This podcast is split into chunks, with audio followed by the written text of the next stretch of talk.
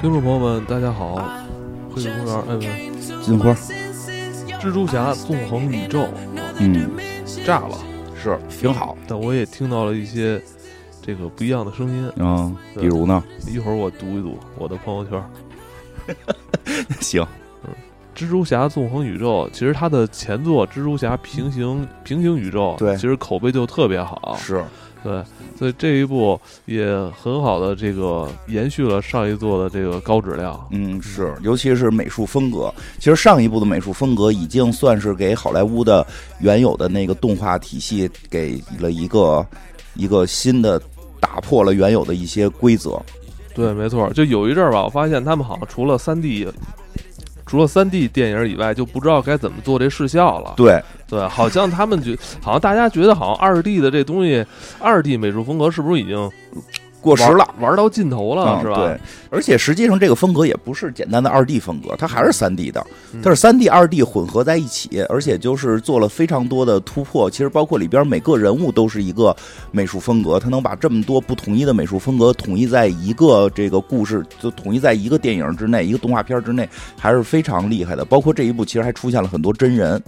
对吧？它都不会让你觉得这个东西有多突兀，这个是它的这个呃美术上边的能力，而且确实好像自那之后，就是自上一部蜘蛛侠这个动画片之后，其实好莱坞已经开始很多团队开始制作这种新式的动画了，就不再是原来迪士尼、皮克斯那样的了。啊，而且那样的那些以前皮克斯他们更追求真实质感，呃对对对，或者说三 D 的就特别的活生生的那种。对对对。现在不追求了，漫画感。现在的更追求那种抽象的。漫画感艺术感会变强，包括其实真的挺有意思，因为最近有一有一个皮克斯的电影动画片在上在上映。啊，啊，叫什么？元素疯狂元素城吧。疯狂元素城。啊，就毫无声响，毫无声响。像以前可能这类动画片上映，就就都是这个可能都得大家说说，会去看看。啊，这这礼拜去看。这礼拜去看，但是这个这一回就是声响没有那么大了。确实，我觉得也是因为像蜘蛛侠这种新式的这种电动画电影的诞生，然后让这个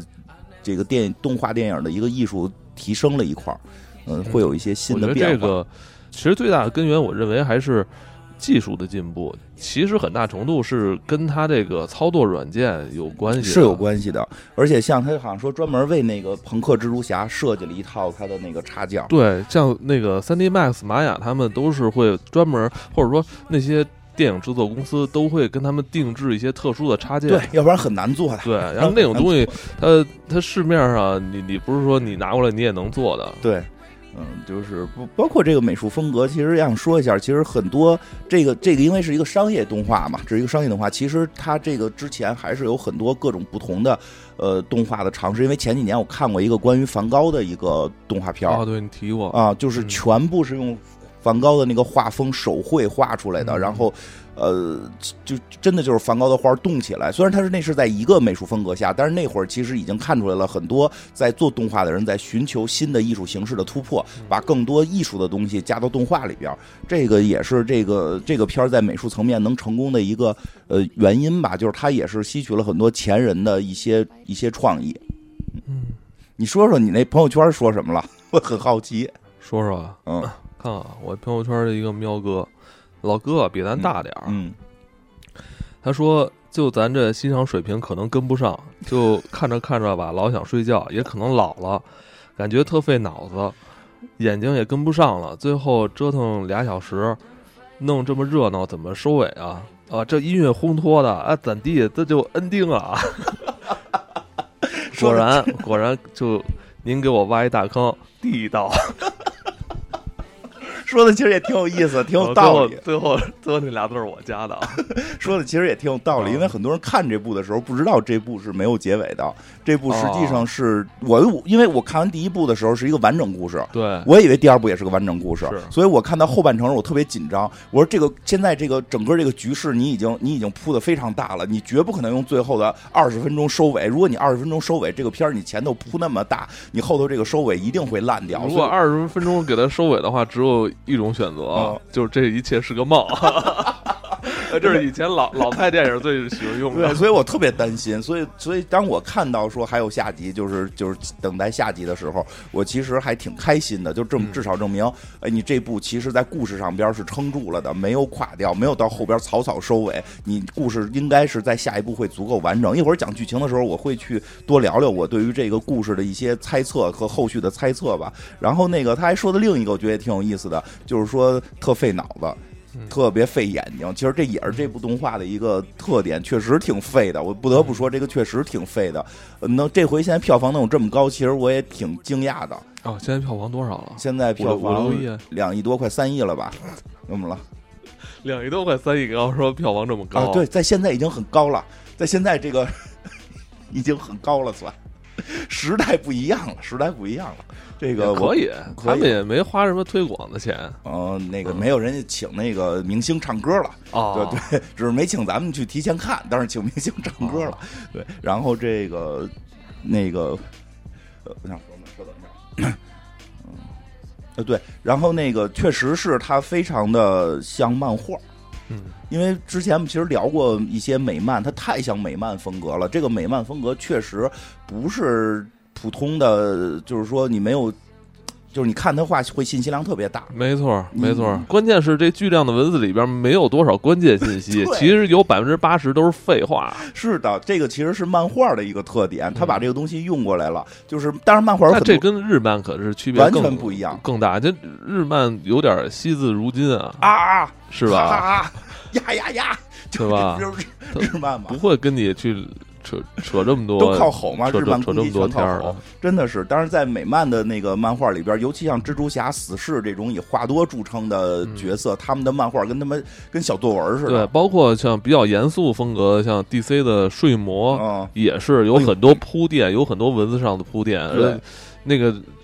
这美漫真是你你没法看这种小开本了，就就得大开十六大开，就那样的话你都得费都费眼睛，费眼睛。其实这对真的是费眼睛。我记得当时我看那个蝙蝠侠的那个金属那个系列，我最后就是眼睛实在是看着太累了，就就就没有看完。就是它特别像美漫的，就是就像你刚才说的似的，特别有意思。它好多对话实际跟主剧情没关系，没关系，没关系。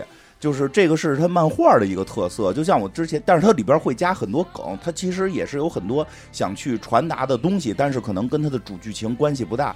那个像这个片子里边，尤其第一场大战的时候，就是那个格文那个宇宙发生了一场在艺术馆的大战，里边有一半的对话跟主线剧情一点关系都没有，但是它一定会。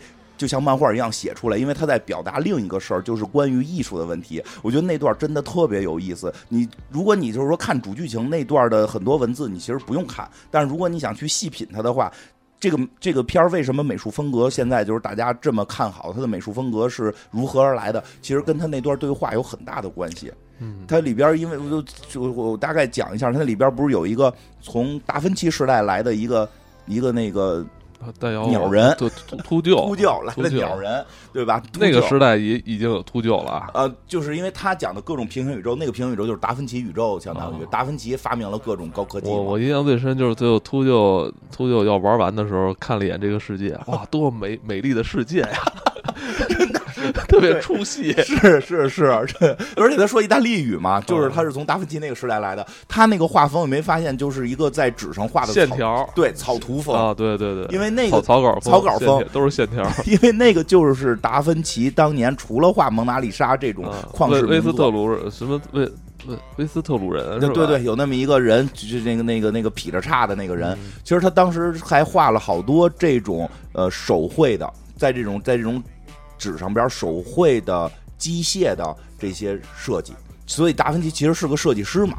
就是达芬奇不只是一个画家，真的是一个设计师。包括他对于人体的结构的了解，对于心脏血管怎么画，都是达芬奇画出来的。然后包括他设计了好多工程武器，所以特别就是这个秃鹫的这身设备就特别像是达芬奇设计的。嗯。他用这也是一个美术风格，这个美术风格就是达芬奇的手绘草稿的美术风格，是从这儿来的。然后他们打的那个位置也特别逗，他们在一个现代美术馆在在大战，然后那个里边还把那个一个气球狗给碎了。哦，刚才我说错了啊，那个维特鲁威人，然后维特鲁人是什么东西？嗯，然后那个他们不是还在美术馆打把一个气球狗碎了吗？嗯那个气球狗是一个实际上是一个现代艺术家的作品，叫杰夫昆斯，呃。他一据说是现在活着的那个最贵的艺术家，然后他的艺术作品，其实在当代就会有很多人去挑战，就认为他太过于商业化。然后那个片子里边，其实那个秃鹫也在吐槽这些事儿嘛，说这个东西也是艺术。然后后来格文好像是说嘛，说就是大家接受的东西其实就是艺术，就是其实你看出这个片子对现代艺术有很大的这个这个接受度的，就是他弄了一个。文艺复兴时期的一个一个一个鸟人过来，然后吐槽现代艺术。然后最有意思，那个狗后来被啐了，主要现实生活中那狗真被啐了。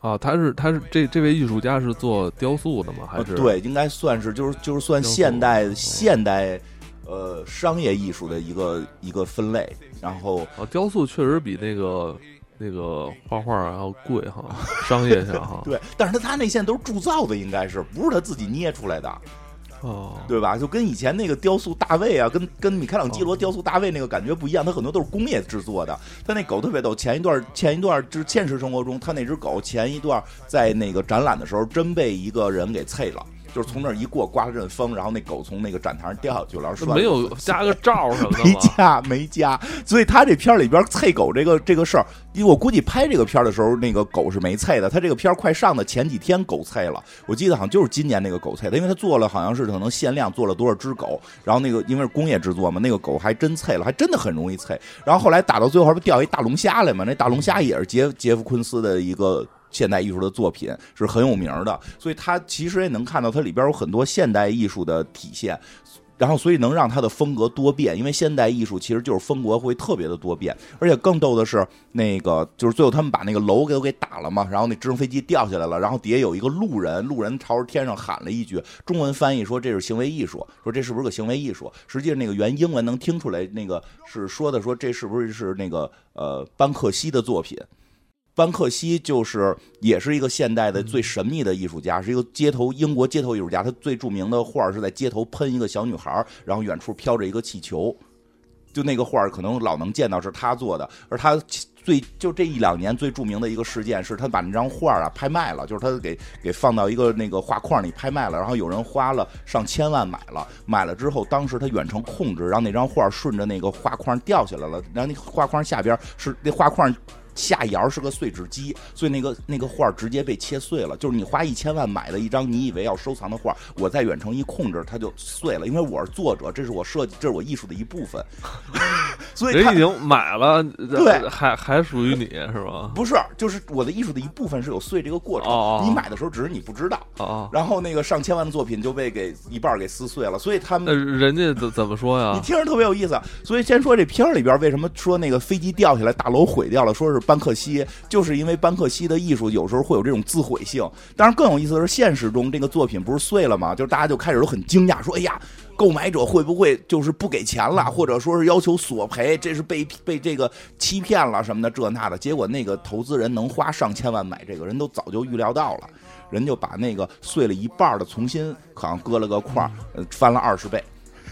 因为我现在这是一个行为艺术作品的一个成果了，不再是简单的一张画了。这个也是击鼓传花，他他那个准备要要，这人准备要出手的，对，都是商业商业行为。对，然后这个，所以它其实你会可以看到，它里边有大量的，它里边有大量的对于现代艺术的现代艺术、商业艺术的吐槽，嗯，算理解吧。所以它里边也运用了很多，然后包括。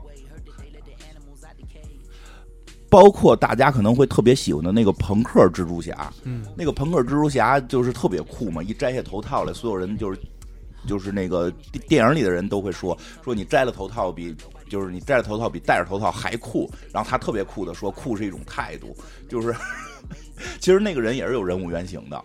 那个我操！你不会说那个他的原型是谁啊？他太太酷了，太酷了！他的原型太酷，不是你这个，我操！不是太酷了，就真是只停留在太酷了啊！就是这个，他的原型叫让米歇尔呃巴斯奎特，嗯，就是是一个是一个也是上个世纪一个非常著名的街头艺术家，他不是玩乐队的，因为我估计这个行，因为我看漫画的时候，这个人是没摘过头套的。漫画里是有是有朋克蜘蛛侠的，一会儿可以简单讲一下。呃，漫画里那个朋克蜘蛛侠明显是来自于摇滚乐，然后但是这里边他把朋克蜘蛛侠的头套摘掉了，然后露出了脸，这个脸我估计是新，我估计可能是新设计的，就是应该是来自于刚才说的那个巴斯奎特，大家可以去搜一下，一模一样。而且我甚至有一点点认为，可能这个黑人蜘蛛侠这个 Miles 的原型就来自于这个艺术家，因为我看着有点像，因为这个艺术家，这个艺术家就是那个波多黎各，就是波多黎各的这个和和海地的这个混这个混血后代。和那个狂野的啊，挺狂野。对，和那个 Miles 的那个身份是一样，因为这里边 Miles 也提到了他妈妈是波多黎各人嘛，嗯，是是是波多黎各吧，对吧？反正他们都说西语，因为这这个刚才说到的那个艺术家也是波多黎各跟海地的后裔，这个 Miles 设计也是波多黎各。然后这里边我正好说一下，有一个细节特别有意思，大家不知道注意没注意？因为这波多黎各这个地儿特别特殊，对。那个，因为这里边就是就是那个 Miles 去入学的时候，就是那个人家问，就是说的你你你可以说自己是一个移民的后代，其实就想着塑造一个悲惨身世，好让他更好入学。就是他妈突然说了一句：“波多黎各是美国。”就是这是这是美国的一个特别有意思的情况，就是波多黎各真的是真的是美国的领土，但是呢，它里上边的人是没有选举权的，它相当于美国现在的一块殖民地，然后这个地方一直就是。不独立，就是就是不是当时殖民地都爱独立嘛？他们就当时很有远见，死不独立，我们死也要当美国人。但但是美国不给他们选举权，不需要选举权，我们只要是美国公民就可以。所以这个国家特别有意思。所以里边他妈妈会吐槽说这句，就是说其实美国人会认为你不是美国人，你是外国人，你都没有选举权。然后他们会很强调我们是美国人。所以很有嘿，他很有意思，这个设定用的这个。然后我们再说一下这艺术家，这话，我这艺术家也特别有意思。这个艺术家，这个艺术家叫那个巴斯奎特嘛。其实大家也可以搜到他的很多艺术创作，真的和和那个那个。朋克蜘蛛侠，它那朋克蜘蛛侠全部是用贴纸风格做的嘛？它上面会有很多手绘的那个，就是文字符号什么的，是和这个艺术家本身的那个作品是非常相似的。而且这个艺术家当年是跟安迪沃霍是是是好朋友。就是是是有这个关系的，应该。然后，所以你看，其实那个朋克蜘蛛侠的很多风格，其实都是从安迪沃霍那种波普艺术传下来的。所以，其实这个电影为什么艺术风格或者美术风格这么精彩？其实它有很多传承，包括那个，我有很多根源，很有很多艺术根源。包括那个格纹那个风格，格纹那个风格，其实到了他那个世界，你会看到那个世界是有一点点粉的，有一点点粉粉粉。粉绿、粉粉蓝、粉红这种颜色，而且是特别水彩画的。我个人觉得啊，这个没有明确说法。我个人觉得特别像我喜欢的一个艺术家，叫玛丽·洛朗桑。他是大概是在上个世纪中前期的一个一个女性女性这个这个画女性画家，女性画家。她画过 Coco，她画过那个香奈儿小姐，就是这种风格的，就是这种颜色的配色风格。她特别具有女性的那种那种力量。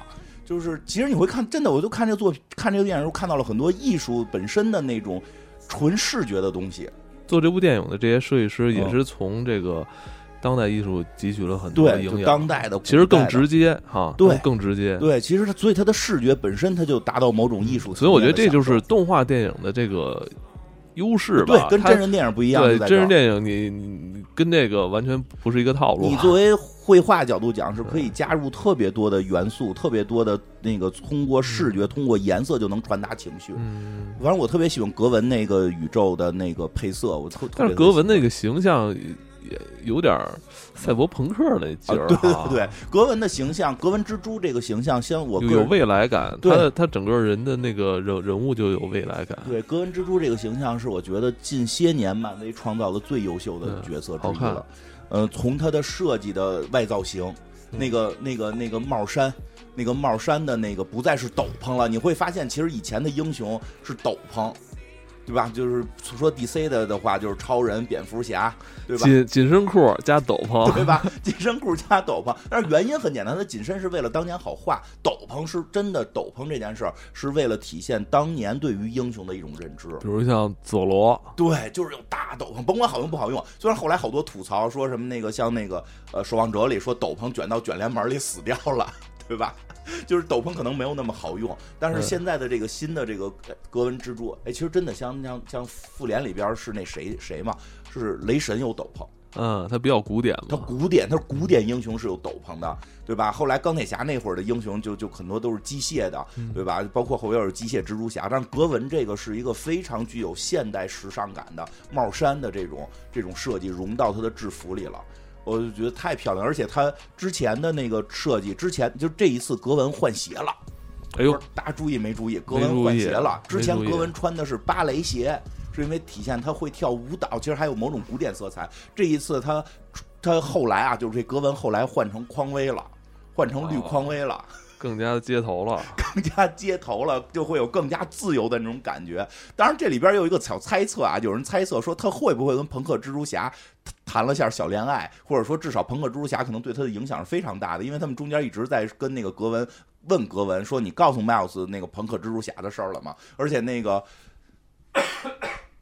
而且那个格文一直跟那个 Miles 讲，我新认识一朋友，朋克蜘蛛侠多牛逼，多牛！我操，这还有一个隐藏彩蛋吧，不知道有没有啊？不知道有没有？但是至少是，至少是有那么一点儿，他至少是朋克蜘蛛侠影响了格文。我觉得这件事儿毫无疑问。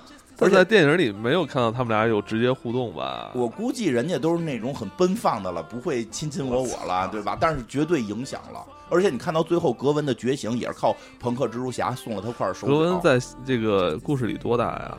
呃，二十多应该是。哦，他比莫拉莱斯他他把他把对他比那个其实他比小黑蜘蛛侠大不少。所以电影里自己也吐槽嘛，他妈妈说：“你看那个他交那女朋友特成熟，会不会来骗咱家孩子的？”妈妈会很担心女孩大这件事儿，就是 因为本身男的就成熟会晚一点儿，对吧？尤其是。Miles 这个年龄正是上头的时候，对吧？这时候来一个大姐姐，就可能妈妈会比较担心。而且要正好补两句这个格文的故事吧。其实格文这一集一上来给了特别短，太快了。就格文本身的故事能拍一集，但是他他妈就压到了三分钟，可能两分钟就讲他跟那个皮特。因为在上一部平行宇宙的时候，格文也不是第一第一主角，也不是第一主角，所以他那故事其实是稍微的稍微的。单就是稍微没给更多的展开，实际在他的那个宇宙，他的那个宇宙，他获得了超能力，成为蜘蛛侠之后，他跟那个彼得帕克依然是好朋友。嗯，彼得帕克依然很喜欢他，他其实也喜欢彼得帕克，大概那个意思。所以他爸爸后来一直很纠结嘛，就是可见他见了父母了。他爸爸就是那个格格文的爸爸，也很喜欢彼得帕克。觉得彼得·帕克是一个好学生，是一个这个就要要上上进的男生，可能跟自己闺女交往也是不错的，就是是很认可这件事儿的。但是这里边问题出现在了，呃，彼得·帕克的内心崩了，因为他是一个男生，然后他无法保护他的女神，他的女神是个蜘蛛侠，然后不停的保护他，他接受不了。就是他本身故事里边是有这么个事，就为什么那个彼得帕克最后变成了那个蜥蜥蜴博士，是因为他很要强，他不他希望自己能保护他的女神，不希望格文出去一个人单打独斗，所以他就自己做实验，让自己变强大，然后能和配得上格文，然后结果玩呲了，就是做把自己变成了那个蜥蜴博士，就是他理智也丧失了，所以格文，而且就等于是其实彼得帕克一直知道格文是。蜘蛛侠，格文不知道彼得帕克是蜥蜴人，所以他在打蜥蜴人的时候就把蜥蜴人打败了。然后，然后这个，但是这个片子里边其实演到了，就是当那个彼得帕克从蜥蜴人恢复到人形的时候，蜘蛛这个格文蜘蛛还没摘头套呢，他就管他叫格文了。就是蜘蛛侠一就是这个彼得帕克一直知道他是蜘蛛侠，还。挺感人的一个，就是这个，就是在这一部纵横宇宙里边，这也是整个故事的一个起点核心，就是自己的这个身份要不要去跟家人以及挚爱的人去坦白。对，但实际可能挚爱你的人是知道的，而且这个后来特有意思，好像在好像应该是在就就在那场戏，不是他他爸不是也出来了对，对，但是他爸就不知道，他爸跟二愣子似的，非觉得格文杀死了这个，不是，就非以为是这个蜘蛛侠，而且他爸还要大义灭亲。对，后来知道这是自己闺女了，就这不动动脑子吗？他爸爸，他爸爸真的不动动脑子吗？你闺女跟跟跟这个彼得帕克这么好，可能亲手去，你你自己的闺女，你不知道她善不善良吗？我对这段剧情不太能理解，就是那会儿就上头了，哦，我得正义，我得程序正义，他爸程序正义了。我看过蝙蝠侠，我是蝙蝠侠的粉丝，我得程序正义。蝙蝠侠也一定会这么做的。我在漫威宇宙看了 DC 的漫画，蝙蝠侠一定会这么做。他爸爸那会儿真的有点，我觉得就是正义上头啊，正其实这也是后边他的一个主题，就是你是正义是不是该上头？就这就这场就这部 这部电影里边，我看到了好多哪吒的桥段。是的，一会儿一会儿讲 对。然后那个就有集漫画里还有一个也挺感人的，好像就是大家都会觉得是格温蜘蛛杀死了彼得帕克，然后好像只有梅姨不不觉得不是，说因为梅姨。看到那个彼得帕克的屋里边贴的全是女蜘蛛侠，就全是格纹蜘蛛的那个造型。他知道彼得帕克特别爱格纹蜘蛛。虽然梅姨好像不知道格纹蜘蛛就是格纹，因为因为因为那个 格纹蜘蛛在他们的宇宙也叫蜘蛛侠，不是叫格纹蜘蛛，不会这么傻的，只是我们会习惯称它为格纹蜘蛛了。其实后来梅姨就说说的就是彼得帕克这么深爱的人，或者说这么关注的人，绝不会是坏人，绝不会是蜘蛛这个这格纹蜘蛛杀的他。就是但 但是我觉得这就是动画电影跟真人电影的这个这个不同，就大家就观众对于。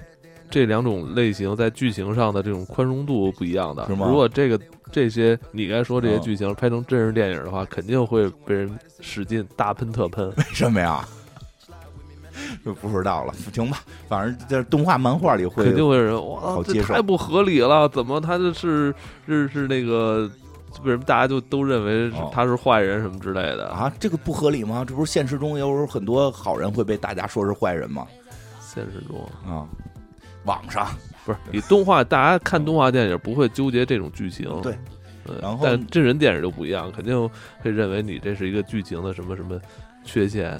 对，我觉得这个现在就是说，怎么可能这件事儿，我一般不太在乎，因为现实中有很多搁到搁到剧本里边你会接受不了的，你会觉得是不可能的，它在现实中就发生。其实现实比剧本更夸张。然后这个，然后说说这个这个剧的后边的主线，其实是今天我特别想聊的，也特别有意思的。呃，也特别有意思的是，能够在今天聊，就是在闪电侠之后，因为其实这俩故事是一个故事。大家细琢磨琢磨，这俩故事讲的是一个故事，但是完全讲出了两种不同的风格，甚至讲出了两种不同的价值观。我觉得这个才是漫画最有意思的地方，因为我个人真的会觉得。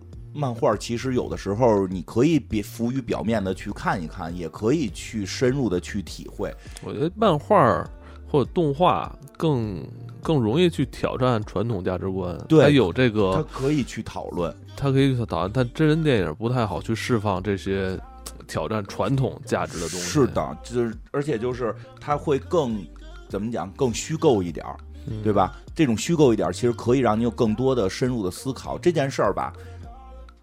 其实真的想想，嗯，这老，哎呦，我真说，就是大家老觉得，哎，有很多书特别的伟大，比如说《理想国》，柏拉图的《理想国》，但里边讲的又是什么呢？讲的是《指环王》的故事，讲的是亚特兰蒂斯的故事。其实它里边也是虚构了大量的故事，也其实也作为了后来很多文化的源头。那个戴上戒指就隐身，然后这件事儿就是就是柏拉图在《理想国》里，就至少是柏拉图想出来的。而且他就是想到你戴上戒指隐身之后，你用了某种强大的能力，你会不会去做坏事儿，来去判定一个人的好与坏。包括蜘蛛侠的诞生，我个人认为是也是跟柏拉图提出的一些理念是相关的。因为柏拉图的书里边就曾经提到过，就是说你做正义的事情，如果获得了正，就如果获得了正向的名誉，你。完了事儿，你无法确定你之所以做正义的事情是为了名誉还是为了正义，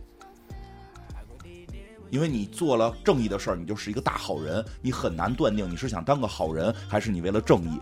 这很深，说，但是说什么时候你才能确保你真的是正义？就是你做了你做了正义的事儿，但别人都说你是个坏人，你的名誉扫地，你还坚持做，这个时候你才能确定你是真的为了正义，而且这是一个正义的人。我每天都这样就拷问自己：你做这期节目是为了博得流量，还是为了呃为 为了正义为了你真的喜欢？我每天都受 拷问自己就拷问自己这样的博弈。啊其实没有，更多是想让那个大家去购买我们的付费付费节目。咱们最实在了，真的是。然后，其实蜘蛛侠这个角色就是按照这个蓝本设计的。你看，格温蜘蛛也是在他的宇宙，他其实是好人，但是连他爸爸都认为你杀了彼得帕克。彼得帕克的宇宙里边，那个《号角日报》的那个、那个、那个领导老板天老板天天骂他，甚至去让让彼得帕克自个儿去拍蜘蛛侠的丑闻，然后回来去报蜘蛛侠丑闻。彼得帕克由于没钱，只能自己去拍这些照片。就是就是你越做好事儿，你越得不到好名声。在这种情况下，蜘蛛侠还在努力的做好事儿。其实他就是在在从柏拉图的这个思想提炼出来的这么一个这么一个元素，塑造了蜘蛛侠这个角色。这个真的和之前的那个超人是不一样的。超人是做了好事之后，大家敬仰你，甚至要抬头看你，你飘在天上，对吧？是超人不是因为他爱地球吗？是爱地球啊，啊是爱地球。但大家看你的时候，是不是也是仰视着看你，嗯对吧？蝙蝠是为了，他是他非且让大家看，是为了让更多人能看见。对吧？蝙蝠侠不是说他们不好，是因为每个时代创造这些角色有原因。超人创造的时候是经济大萧条的时候，整个美国陷入一种一种恐慌他们。需要精神领袖他们，需要精神领袖，他们希望有一个飞着的人带着他们走向强大。那蝙蝠侠也是，其实他虽然蝙蝠侠没有得到什么太好的名声，但是那个警察什么的都支持他，有有他有那个那个戈登探员帮助他，对吧？只有这个蜘蜘蛛侠是连周围的人都不认可他，你你你你干好事儿就会得到无限的坏名声，他还坚持做好事儿，他是从这个理念来来去摄取的，对吧？就是所以所以之后他后边讨论的这个我觉得跟他这个年龄设定有关系。年轻人嘛，有这个冲动，是的，是吧？是追求艺术、追求摇滚乐的那些年轻人，也是不在在在那个还在家庭中生活的时候，他他不太去顾及到是生活的这个艰辛，对 他就是只为了就理更理想主理想主义更具，有理想化。但这个故事后头就有意思了。这个故事后头有意思了，就是他加入了这么多的，因为这一次这个新的电影里边加入的这个主题，其实简单的说就是发现了这个 Miles 发现了，呃，有这个蜘蛛的一个大联盟。蜘蛛大联盟的负责人是这个蜘蛛侠二零九九，二零九九告诉他说的：“你爸必须死，你爸不死，你们宇宙就完蛋。你是救宇宙的人，去救救整个宇宙，甚至是多元宇宙的所有的生命，还是救你爸，对吧？”这个 Miles 选择了救爸爸，对吧？然后这个是，然后在整个简单的说过程中，后来开始开始帮助二零九九的这个格文呀，这个彼得帕克呀，朋克蜘蛛侠呀，都在这个过程中幡然悔悟，觉得这个小黑蜘蛛侠 Miles 救爸爸的行为是对的，然后他们要一起去帮助小黑蜘蛛侠救自己的父亲，然后哪怕整个世界全部毁灭，对吧？是这么一个主题。有意思的来了，闪电侠是一个什么主题？闪电侠这次我们看到的闪电侠闪点这个故事，是闪电侠回去救妈妈，救完妈妈发现整个宇宙要崩坏了，然后他最后做出了决定，那个不救妈妈，来救整个宇宙。他俩是一个主题，然后得出了两个结论，到底哪个结论是对的，谁才是英雄？我觉得这个是特别有意思、值得讨论的话题，对吧？这个，我觉得这俩片同时上特别逗。这个就你看咱。看完闪电侠啊，嗯他是那个为了救整个宇宙去去放弃了放弃了，他妈妈的生命，嗯，感觉这样更更能博得观众的好感。现在 Mouse 大家也喜欢呀，我命由我不由天，我是小哪吒，因为他因为大家就从那个意识上就认为这动画它不是那个真实的，所以你在这种虚构的故事里边吹点吹点牛逼，就是什么。就大家 我觉得就有道理大家会觉得比较爽，因为是这种层面上，大家都是敢想但不敢干。但你挪在这个现实中，这个现这个更接近现实层面，嗯真人电影里边，大家可能就更收着一些了。对我真的在考虑，如果这个因为它毕竟他有一个这种所谓的这种道德批判感在，我真觉得这如果拍成真人的话，肯定会挨骂的。可能没有那么多人会支持小黑蜘蛛侠这个行为，对，这是有可能的啊。是，但是说实话，这两个，但是单听故事，这两个好像又都对。我觉得今儿像哈，这俩这两个主题很像，但是甚至包括好多细微的桥段，好像都很像。最后好像他们都穿错了哈。对。所以你就是最后到底要救谁？嗯，这个问题我觉得特别有意思，特别值得讨论。我就明面上是救整个宇宙，在背地里还是救自己家人。那个闪电侠，那个我觉得先说一下，闪电侠的这回的电影的结尾和漫画结尾不一样。漫画结尾可是没有说的，为了救自己爸爸又穿到了另一个宇宙，就是回到了自己的主宇宙。闪电侠，闪电侠的漫画里啊，就救他妈妈，就是没救他妈妈，甚至是跑过去拦住了当时去救他妈妈的自己，又又又又自己又穿过一次，对，拦自己，拦自己不去救妈妈，然后回到了主宇宙，一切都变得正常了。就是就是就是当时在在那个漫画结束之后结束的时候啊，就不不说更更远的故事，但就是这个漫画结束的时候，他就是他的理念就是救妈妈，也没有考虑到再救爸爸是不是再去改变宇宙都没有，在电影里边改了，电影里边改成了他最后虽然没救妈妈，但他选择了救爸爸，就是。就是回到了他的主宇宙，还是把主宇宙改了。这个一会儿可以去去去有详细的分析一下这个原因。但是先说一下这几种原因，原因背后的其实都是有很多理念的支持，甚至是哲学理念支持。我先说 Miles 那个，我觉得看完特有意思。确实，我看到了有人提到了，看完 Miles 之后，有人提到了中国的道家思想，因为 Miles 那个理念确实是中国道家思想，就是救救父母不救世界。就是中国道家有一个叫杨朱的。杨朱曾经说过一句话，叫杨杨杨朱学派。他曾经说过一句话，叫叫那个，就是大概意思啊，就是为救救全天下，我一根毛都不拔。就是有人说说，如果你拔身上的一根汗毛，天下就可以过得更好，更的更太平。你拔不拔？不拔，一毛不拔就从这儿来的，就是救天下，我一根毛都不拔。当时就是说，就是你这他妈无父无君，妈的这这这这这个，你他妈就是一大混蛋。后来那个。这个故事，这个故事当时好像是说是墨家去跟他打架，就是墨家的人去找他挑战，就是说你拔一根毛救不救天下？他说我不救，然后那个人就觉得你不可理喻走了。说后来这个杨朱子好像徒弟吧，就给墨家人解释为什么我师傅不救，特别有道理。你听，开始现在你猛一听觉得这事儿特别扯淡，那你往后听特别有道理。说我拔一根毛可以让全天下人过得好的话，那我就拔。那我拔两根毛呢？如果说一根毛不行，拔两根毛让全天下的人过得好，我拔不拔？我断一只小指呢？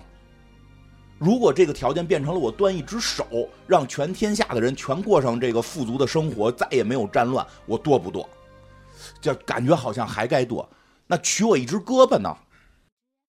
要我一条命，让我死掉，让全天下人过上美好的生活，该不该？这件事儿是会被无限放大的。那如果我们现在认为你你你你说的让让一个人死可以让全天下人过得好，那么让两个人死呢？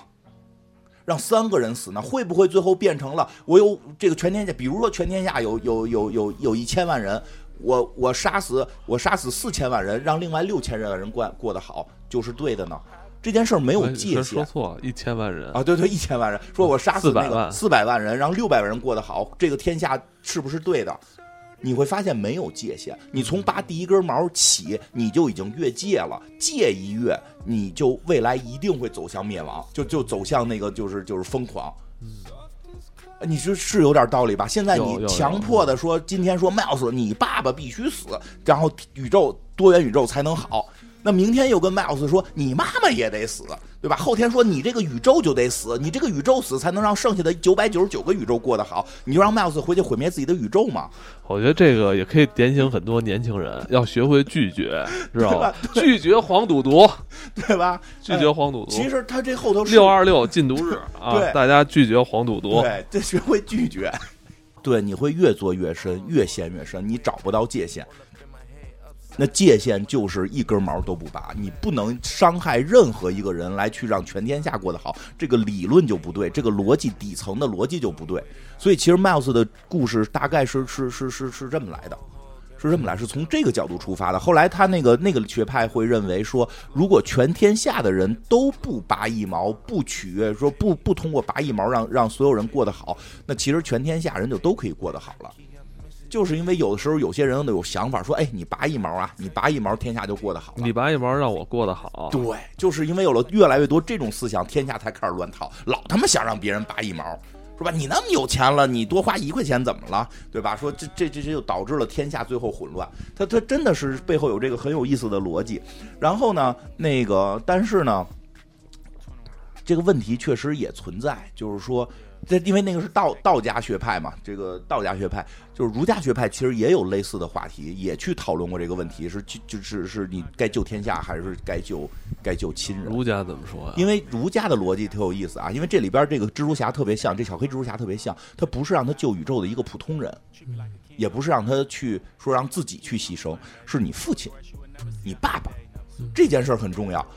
因为儒家特别强调亲情，因为你看这里边，他们现在其实好莱坞现在好像也特别爱讲 family，也特别爱讲这个家庭。他们一直就爱讲这个，对吧？他这个故事里边又是原生家庭，又是 family，他父母跟他有有有他这个父母的亲情在。其实儒家很强调亲情问题。那儒家就是会有人曾经问过，好像是孟子吧？问过孟孟子说的那个说，你说这个至圣先人有这个尧舜禹，对吧？说大舜时期。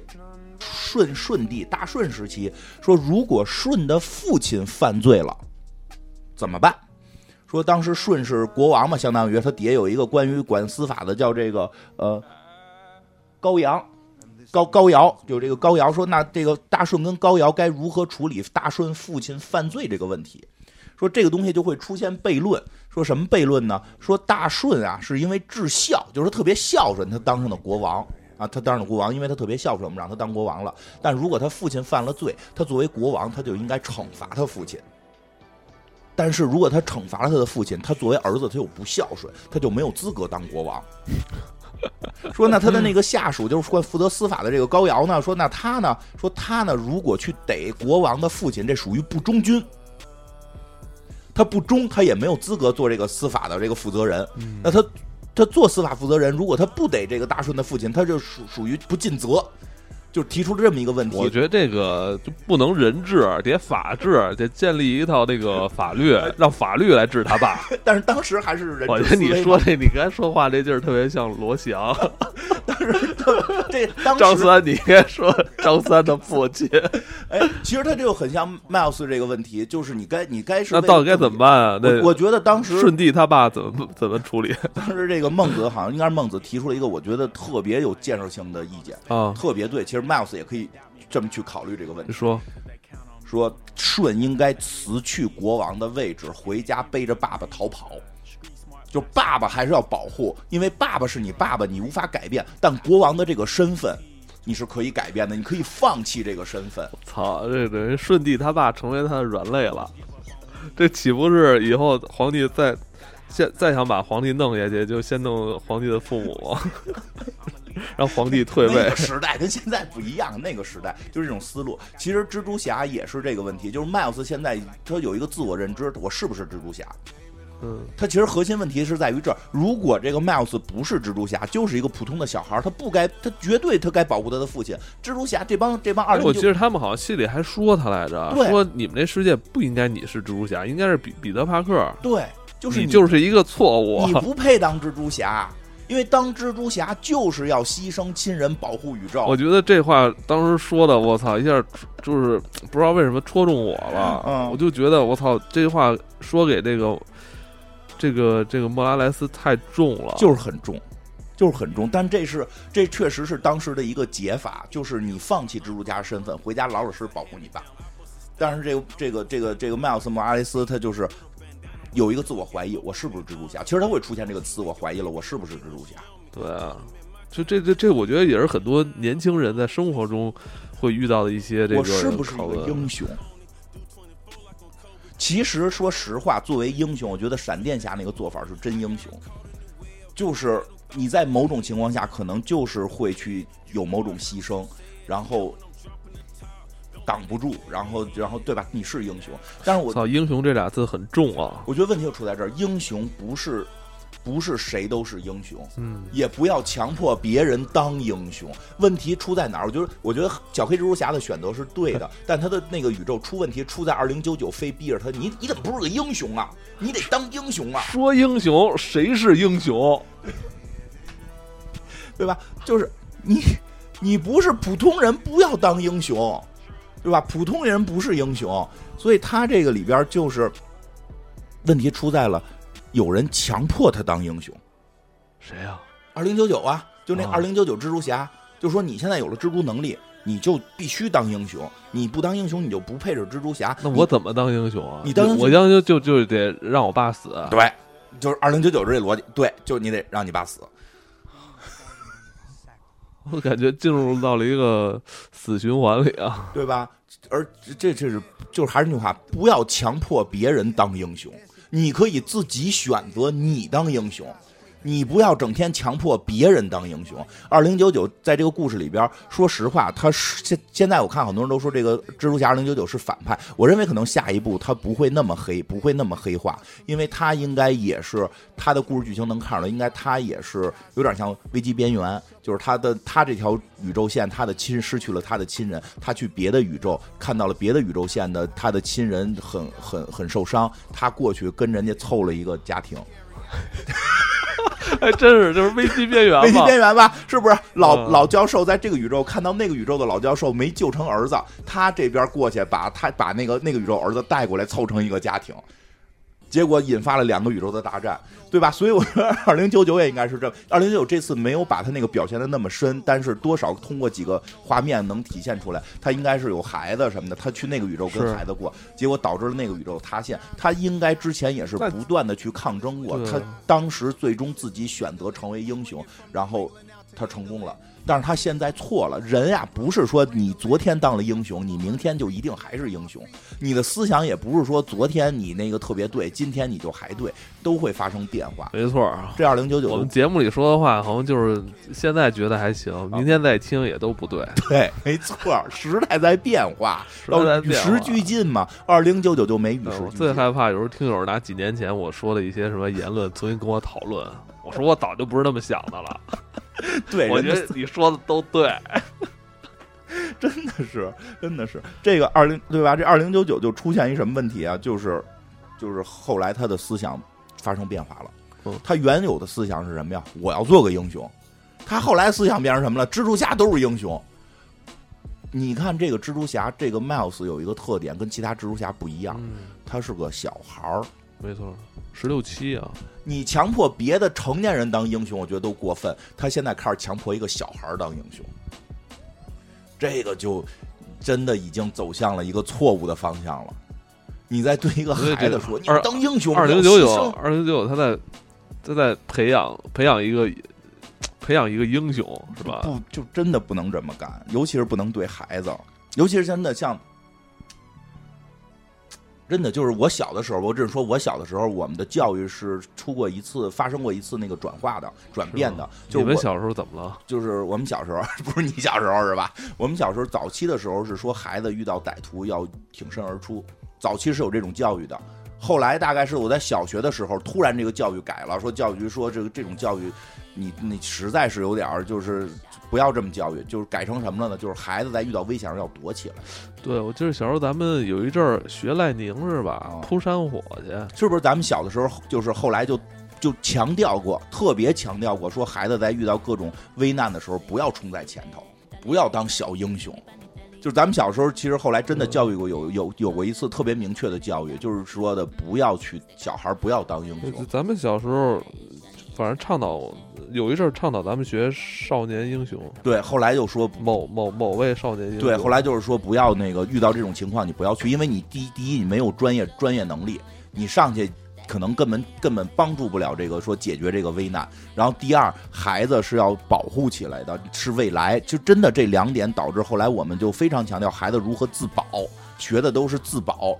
对吧？但是现在这个故事里边，二零九九就疯了，他在强迫这个、这个、这个、这个、这个小 Miles 要去学少年英雄，这太可怕了，对吧？这个就会，这也是他的问题之一，这也是为什么这个宇宙后来那么多。关键是你你让这些小孩去学英雄，大多时候都是悲剧收尾，学不明白。嗯，他还是个孩子呢。这 Miles 就是特别明确，Miles 没过十八岁。如果这个 Miles 是个三十岁的人，我觉得这个就是他现在就可能得需要坐下来好好谈谈，对吧？然后再有这二零九九犯的最严更严重的一个错误，就是你在谈这个事儿没谈成的情况下，嘿，你上来给人关起来了，你上来啪弄一设备给那小 Miles 蜘蛛侠给给囚禁起来了。而且就在那一刻的时候，朋克蜘蛛侠选择了退出，说老子不干了，对吧？他选择了退出。这个朋克蜘蛛侠那么酷炫，对吧？他为什么之前会帮助二零九九？因为他其实是认可二零九九的最早理念的，就是蜘蛛侠我当英雄，牺牲小我成就大我。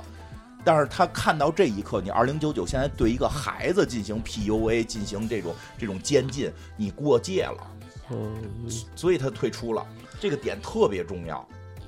我操！你刚才说的学英雄这事儿，一下让我又让我回到那个激情澎湃的年代。对我曾经也想做一名英雄。哦。然后这个这个真的这个这个就是他二零九九在实行一个，我觉得二零九九在实行一个正义的目标，但是他的手段已经不正义了。手段的不正义，其实比目标的不正义可能更可怕，因为你打着正义的目标，以手段的不正义去去去去进行这个操作的时候，可能会让很多人跟着你一起去残害更多的人。你看，整个蜘蛛侠全出来都听他的，全全听他的，因为因为脑袋就一热了。咱咱咱咱一直都保卫宇宙呢，怎么现在弄一小黑蜘蛛侠就要毁灭宇宙了，就要抓住他，对吧？所以，当冷静下来的时候，最早退出的是朋克蜘蛛侠，因为他是最具有反抗精神的人。他也不算退出吧，他是不干了。对，不干了。他他也不是说，呃，从你这边就是又去到那个小黑那边了。他是说不干了，但是 他觉得烦。对，但是他实际上他也是引导了格纹蜘蛛，因为他给格纹蜘蛛做了个手表，做了一个能时间穿越的手表，实锤了 CP。我觉得他俩的 CP 感更强一点吧，对吧？就是就是这个这个格纹蜘蛛是拿到这个手表之后，才决定组建自己的团队去对抗二零九九，去对抗二零九九。这个先救人吧，先别对抗了。呃，就因为二零九九要过去保证他爸必须死嘛，就是他过界就过在这儿，就是你你可以说你可以说这个事儿，就是说我们说服教育小黑说的，你爸爸可能会死，你要怎样怎样，呃就感觉现在二零九九要过去自己亲自动手了似的。虽然他肯定不会动手，但他要亲自去监督这个惨案必须发生，这个有点恐怖，有点恐怖。所以其实，在那个过程中，就是最后他们蜘蛛侠不是提了一句吗？说咱们不都是正义的吗？因为二零九九的手段已经不正义了，你爸的死就是我们最大的正义，这就已经是不正义了，对吧？他爸又不是一个坏人，又不是一个十恶不赦的坏人，你们这些蜘蛛侠不看看蝙蝠侠吗？你不看看 DC 蝙蝠侠吗？你程序正义怎么执行啊？所以这是之前他们这边讨论这种问题的机会太少了，所以一到一一旦遇到这种问题就没有主心骨了，不知道该听谁的。对呀。多看看 DC，对吧？然后，而且还有一个特别有意思的点，就是这些是我讲的，就是二零九九为什么错了，对吧？就是还有一，就是你看闪电侠为什么是对的？他是他那个他这个漫画啊，先说漫画，漫画里边是自己通过神速力追上自己，拦住自己。虽然在我们的漫画里看是两个角色，但是是自己拦自己，他是自己在说服自己，是自己的觉醒成为英雄，他不是强迫某个人成为英雄。他不是强迫谁去牺牲，而是自我决定去牺牲。牺牲这件事儿只能自他牺牲了自己了，牺牲了那个十八岁的闪电侠死了。那这是电影嘛？那个动画里边是那个拦下了自己，没去救母亲，没救母亲。那个当然了，这你就看还有一个特别大的区别，就是因为救母亲，其实母亲也是第三者嘛。哎，那漫画你刚才说闪电侠漫画里边，他最后救成母亲了，就是也是拦住了。拦拦住了，也是救完母亲之后，发现宇宙坏了，然后去拦住自己，就是跑更快，拦住自己，说的不能救，对吧？虽然看起来好像，因为这还有另一个问题，就是你看起来好像说的，哎，那他算不算闪电侠害死了自己的母亲？那个单从这故事看，因为那个闪电侠他母亲怎么死的，还是个挺复杂的事儿。我操，那你要这么说，还真是没准，因为他有这能力，所以他害死他母呃，亲。实际上那个你看剧版的时候就是了，哦就都是跟他自己有关，那是逆闪去的，就是那个那他他他他就不反派去，他就不应该获得这个能力。对他不获得其实不，获得能力也挺好的，没那么多事儿。理论上他不获得这个能力，实际上他母亲应该不会死。是，但是就单单他继续从那一段，当他这个什么普通人，那个科员儿呗。他都不会当科员了。哦，对对，他母亲不死，他是没他念法律的吧？我记着。这就是因为母亲死了，他才去学的这个哦法医鉴定，就是才学的这个鉴定，对吧？所以就是说，过，我觉得还是普通人比较安全。哎，一会儿我会说这真跟这有关系，就是你能力，你有能力的人，有的时候你就要肩负某种东西，对吧？就是这看来个。有能力的人也挺痛苦的啊，是。的，要不然蜘蛛侠一直强调你能力越大，责任越大，它是有一定的源头的。但我看那个荷兰弟演的那那个蜘蛛侠还没那么大挺开心的，每天 有朋友有女友。啊，对。然后这个说闪电侠这个，闪电侠这个虽然说是自己拦住了自己，但他毕竟是让他母亲去世了，对吧？毕竟是让他母亲去世了，算不算牺牲他母亲？其实跟这个蜘蛛侠有一个巨大的区别，就是说有时候我们会把这个问题啊，就是简单化，就是我们有时候讨论问题就特别容易简单化，就是说那蜘蛛侠跟闪电侠的故事都是属于救一人还是救多人，是不是就是铁轨问题？嗯，其实不一样，它因为它就是现实中永远不会出现铁轨问题。嗯，这怎么会就就是就是一人绑那儿一一一个一这边绑了一个人，那边绑了十个人，然后你还在搬刀叉，对吧？就是这个几率是非常低的。你你在那儿搬刀叉，你眼看着那边绑人，你不知道打电话报警吗？对吧？那个，所以实际上它这个里边有很多现实的问题。呃，闪电侠跟蜘蛛侠里边巨大的区别是，闪电侠救母亲是一个过去的事儿，是一个发生过的事儿。蜘蛛侠救爸爸是一个根本没发生的事儿。嗯对，这个是有一个巨大的区别的。嗯虽然可能从物理学层面讲，说可能过去和未来在物理层面看是一样的，都是时间的一个维度上边的一个一个延展而已。但是从我们人由于只能够时间延续往后过，而未来又是不可知的情况下，那对于发生的事儿是既定的，嗯，对于没发生的事儿是有可能性的。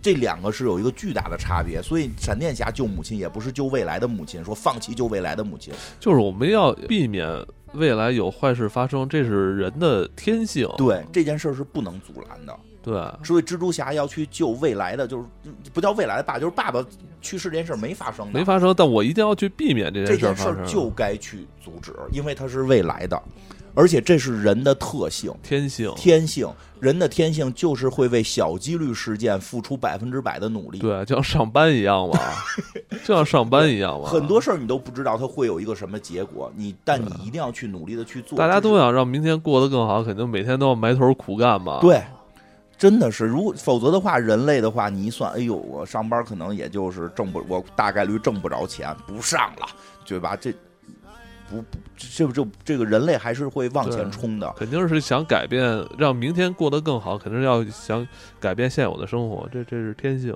对，所以那个闪电侠那个救助是就就是最后放弃救自己母亲，他是一个英雄，因为他放下的是自己的过去，他的母亲已早就已经去世了。他在企图用他的神力去改变一个别人所不可改变的事儿，嗯而蜘蛛侠救自己父亲是每个人类都会去做的事儿，因为救自己父亲是为父亲未来可能会发生危险，不是已经去世，而是未来可能发生危险。任何一个孩子或者说任何一个人都是有都是应该会去做这件事儿的。所以所以蜘蛛侠那个那个那条线就是他就是对的，所以不是简单的说，哎，为什么为什么就一个人还是救全世界这件事儿里边，蜘蛛侠跟闪电侠给出两个截然相反的结论，是因为这两个故事完全不一样，一个一个是未来，一个是过去，一个是孩子，一个是成人，一个是强迫他成为英雄，一个是自己觉醒成为英雄。其实最大问题还是你要真是改变了过去，你你你缺失的还是那些那些回忆也没有了。对啊，对吧？对啊，所以其实它这一个漫画里边是有一个很深层的，所以改变过去是一死局，不可能的。对，所以这里边是有一个很深层的这种讨论的话题，对吧？当然了，这件事儿还是得多看看的是下一下一部蜘蛛侠会怎么演。我觉得可能也不会特别简单的说回去过去把二零九九啐一顿，然后把斑把那个说斑点服教育，互相说服教育。把二零九九啐了，把斑点啐了，故事结束，发现啊，真的可以救父亲，好简单呀！我觉得应该他后边还得有一百多分钟吧，不会那么简单，很有可能这个宇宙真的会走向灭亡。在那个时刻，这个小黑蜘蛛侠会不会长大？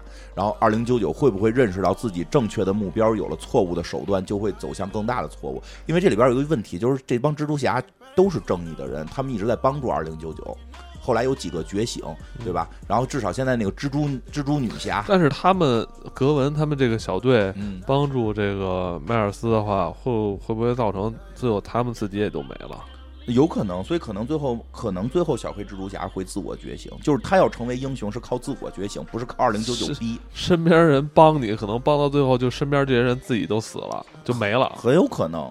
所以最后可能是小黑蜘蛛侠去觉醒，嗯，就是觉醒。这还是那句话，当英雄是靠自己的觉醒，不是靠别人逼你或者说服教育你，你要成为一个英雄啊，对吧？二零九九错是错在这儿，他们对抗就是那个那个格文这个战队对抗二零九九是对抗二零九九的这个手段，所以很有可能就是怎么说呢？我就想起来那个闪电侠那个那个漫画里边，闪电侠那个漫画里边去就是最后。没救他母亲，回去跟蜘蛛跟那个跟那个蝙蝠侠说这个事儿，还跟蝙蝠侠说说，我觉得自己做错了，自己不该去做这种尝试。然后蝙蝠侠说了句话，说每个人都会，就每个人都会去尝，如果有了你这种神力，可能都会去尝试救自己的救自己失去的亲人。就是有时候尝试还是得去的，就是就跟现在好多对年轻人说话似的，因为我周围也有朋友。哎，那你说这样不就是能你他鼓励大家去尝试，如果不行的话，回头告诉其他人不要这么做，但这不又形成了一个又形成了一个循环了吗？不是，就是你，就是我现在，因为我现在说下次再出现一个那个二号闪电侠，然后一号闪电侠告诉你不要这样做，那就追杀二号闪电侠，也不能这样，就是不能这样。你可以告诉他道理，然后让他去做，他最后会觉醒。就是你要最后等他的觉醒。我觉得这是一个教育问题，太对太难了，是很难，因为太难了。因为我现在发现问题，因为以前些年你你有很多就是你你你的那个成人的很多经验，你要灌输给孩子不行，真不行。我就是发现，因为就别说孩子了，我周围有年轻点的朋友跟我特别好，有的时候会问问一些生活上的困扰的问题。啊我以前也是，就是叫所谓的爹味儿，就是什么叫爹味儿？我觉得这就叫爹味儿。说我吃吃的盐比你走的路都多，就这么这么这么干。我后来觉得这事儿不对，不能这么干，不能这么说。你怎么说，他的心里是过不去的，他必须经历。就是你说你的，他他说他的，俩人这个对对话都都对不对不上。是的，因为因为之前我的父母可能或者我的前辈也说过好多话跟我说，但是在那个年代，我怎么可能不去那么做？你必必须让年轻人去做他该做的事儿，不能够就是说，哎，这些东西都是都是前人给你总结好的，一下都不要碰啊。然后那这个人也不会成长，这个这个孩子是根本不会成长起来的。所以有时候你就需要让他去去去去闯，而且还有一种可能性，没准时代不一样的人就闯出来了，对吧？时时代还不同了呢。对对对，没错没错对吧，这个没错，时时代变化太快了。对，而且所以，所以我大概这个觉得就是就是为什么这两个故事会不一样，其实也会变出说为什么闪电侠电影版的结尾他救父亲了，因为他救父亲这件事儿也是未来的事儿，他在去救未来的父亲，不是救已经去世的父亲。哎，最后他好像也穿错了是吧？其实他那个是出现了一点小 bug 的，什么意思？因为闪电侠穿回到了就是电影版的闪电侠穿回到了自己的宇宙，就是没穿回到自己宇宙，穿到了别人的宇宙，对然后蝙蝠侠也变了。对对吧？他还去参加了自己爸爸的听证会。那那个宇宙本来的闪电侠呢？对啊。应该，我觉得会不会还有解释啊？因为在原漫画里边是他穿回到过去的时候是没有那个第二个闪电侠的，没有小闪电侠，就是自己，都是自己，他就是改变时间线了的那个剧情，没有那个穿出平行宇宙来。他这个故事由于改动呢，改出了平行宇宙，所以他最后穿回去的时候又用了原漫画的那个设定，直接改变时间线，所以导致他前后故事有点接不上。这个确实是他这里边出现了结尾的小 bug，闪电侠电影结尾确实是存在这个小 bug 的，因为好多朋友问我这个事儿来的，我说它确实是 bug 了，因为他最后用的是那个漫画的穿越逻辑，然后它中间那一部分用的是电影自己创造的一个穿越逻辑，就是为了好看呗。为了好看，它确实出了点 bug，嗯嗯，反正聊这么多吧，就是就是真的会觉得从漫画能聊到这么深，实际上是挺开心的，而且那个朋克蜘蛛侠特别酷，太酷了，说这句话真奇怪，怎么挺开心的？哎，真的挺开心的，因为能就是其实不多，其实这种情况有时候不多，就是一个动画片儿像像聊漫画似的去讨论这么深刻的背后的问题，能去谈到什么什么杨朱啊、孟子啊、柏拉图啊。但是你说他现在这票房，嗯你觉得闪电侠能超过他吗？我觉得够呛，我觉得够呛。为什么呀？嗯，这就说不好了，哥，就大家喜好不一样吧，因为这个确实好像目前看比较新颖，嗯这个比较新颖。呃，对，那个还说一个呢，哎那个一，啊那个蜘蛛侠动画片的一，你记得剧情吗？猪 啊，对，是有个猪，是有个猪猪侠，是有个猪猪侠，就是金病，啊，他们打金病嘛？金病的那个孩子媳妇儿没了嘛，他造他造时间穿越，想救孩子跟媳妇儿，然后蜘蛛侠他们认为你不应该为了救自己的亲人来破坏宇宙。金病想往回传吗？对，实际上它是有你是未来是过去等等的这些复杂的因素在里边去讨论，所以我觉得下一步应该不会特别简单的大决战结束就结束了，应该是会有更复杂的或者更虐心的剧情发生。然后那个真的最后再说一下这朋克蜘蛛侠特别酷的一个点，因为特别喜欢他，他最酷的点在哪儿？因为我看很多。大家会觉得最酷点在于他退出的那一刻，说老子不干了，因为这可能说出了很多人心里的话，就是老子真的很多时候不想干了。但是他说老子不干的背后，最酷的是给了格温那个表，就是他说不干的时候，他实际上是已经决定好了我后边要怎么干，这是他才酷的地方。他把那个自己就做出了时间穿越表，送给了格温，然后帮助格温去组建战队去对抗二零九九，对吧？而不是哦不干喽就。就不知道干嘛去了，我觉得那个是他很厉害的地方。然后在漫画里边，在漫画里边他也特别酷，在漫画里边的故剧情特别短，特别短，有他的一个小段剧情，就是他那个宇宙呃绿魔奥奥斯本成为了美国总统，然后用毒液去去感染了所有的军队，所以所有的美国军队全部变成了毒液，然后这个奥斯本这个就变成了把美国变成了一个更邪恶的一个国家，然后。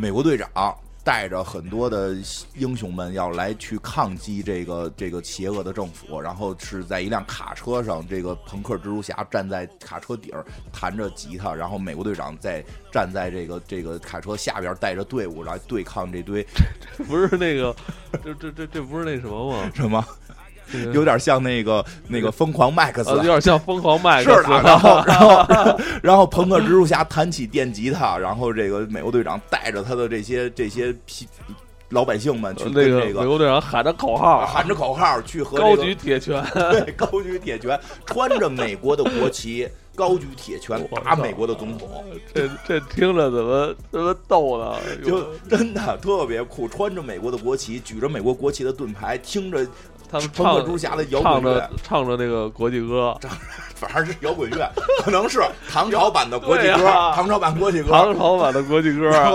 很脆很脆，美国总当时的美国总统绿魔就真的很有意思，嗯，嗯，挺有意思。你怎么突然把这个说出来啊？这这这这是漫画，这怎么突然想起这漫画了？因为这个，因为整个这个电影电影实际是基于那个漫画改编的，基于这个漫画改编的就是就是基就是大的就是剧情不一样，但大逻辑一样，就是所有的蜘蛛侠组成一个宇宙，每个蜘蛛哦包括格温蜘蛛也是这里边出来的，哦，格温蜘蛛也是这里出来的，格真热闹啊！而且后来格温蜘蛛在漫画里边是跟那个蜘蛛女侠成为了好的叫什么？戴拉师妹儿，就就是就是算她导师吧，就是蜘蛛女侠成为她导师，因为这里边不还有一句吗？说你能不能收养我？因为他们俩稍微辈分感觉差着半辈儿嘛，就是她成为精神导师特别酷，带着这个蜘蛛女侠和蛛丝两个女蜘蛛侠，三个蜘蛛侠组成一个团队，也女蜘蛛侠组成一个团队，包括这回 S H E，包括这回蜘蛛女侠其实也挺酷，虽然最后她还在支持那个二零九九，但是她就是我觉得最酷的就是她怀孕这个设定，因为在漫画里边就有她怀孕的设定和她后来生产的设定，谁设定？谁谁怀孕？就是那个蜘蛛女蜘蛛女侠，就奇对对对摩摩那个、对，她不是那个怀，她跟谁怀的呀？那个说是一个神秘人物，哦，然后那个蜘蛛女侠是那个，而且还是是一个特别厉害的特工，后来成为但这里边好像也有点黑啊。啊，对，其实漫画里边是白的，漫画里是白的，这里给改黑了。但是特别酷的是怀孕这个设定，嗯，就是在漫画里边有她从怀孕大着肚子还在这个管理着超级英雄们，因为她还是一个，我记得没错，她好像是神盾局的一个高级特工，好像是，就是她。同时还在后生产之后，生产之后那个孩子需要带，就是他怎么，他作为那个单亲单亲妈妈，怎么一边带孩子一边去行侠仗义？其实，哎，你刚才说这个漫画叫什么名啊？大家怎么想看怎么找啊？应该是二零一四版的蜘蛛宇宙，好像是叫这个名儿，二零一四蜘蛛宇宙，然后。就会，我觉得特别简单，就会让人简单的，就是有时候东西很简单，就让你知道说的怀孕了可以干这些事儿，不用去讲道理，就是很简单告诉你，蜘蛛女侠都可以做，而且确实它里边有那个就是带那个孩子怎么带，然后让就揍一个反派揍服了，你过去帮我看孩子，特别有意思，给你给你钱，你帮我看孩子，我出去出个任务，嗯，挺酷的，有意思，嗯，啊。蜘蛛侠纵横宇宙啊，这个视效非常的炸裂，对，也是让我们很多人看到了之前没有见过、见识过的这种动画风格，是，嗯，不错，非常好，嗯，太酷了，好好说，应该怎么说？好好说这词，太酷了，太酷啦！还是你学的一样。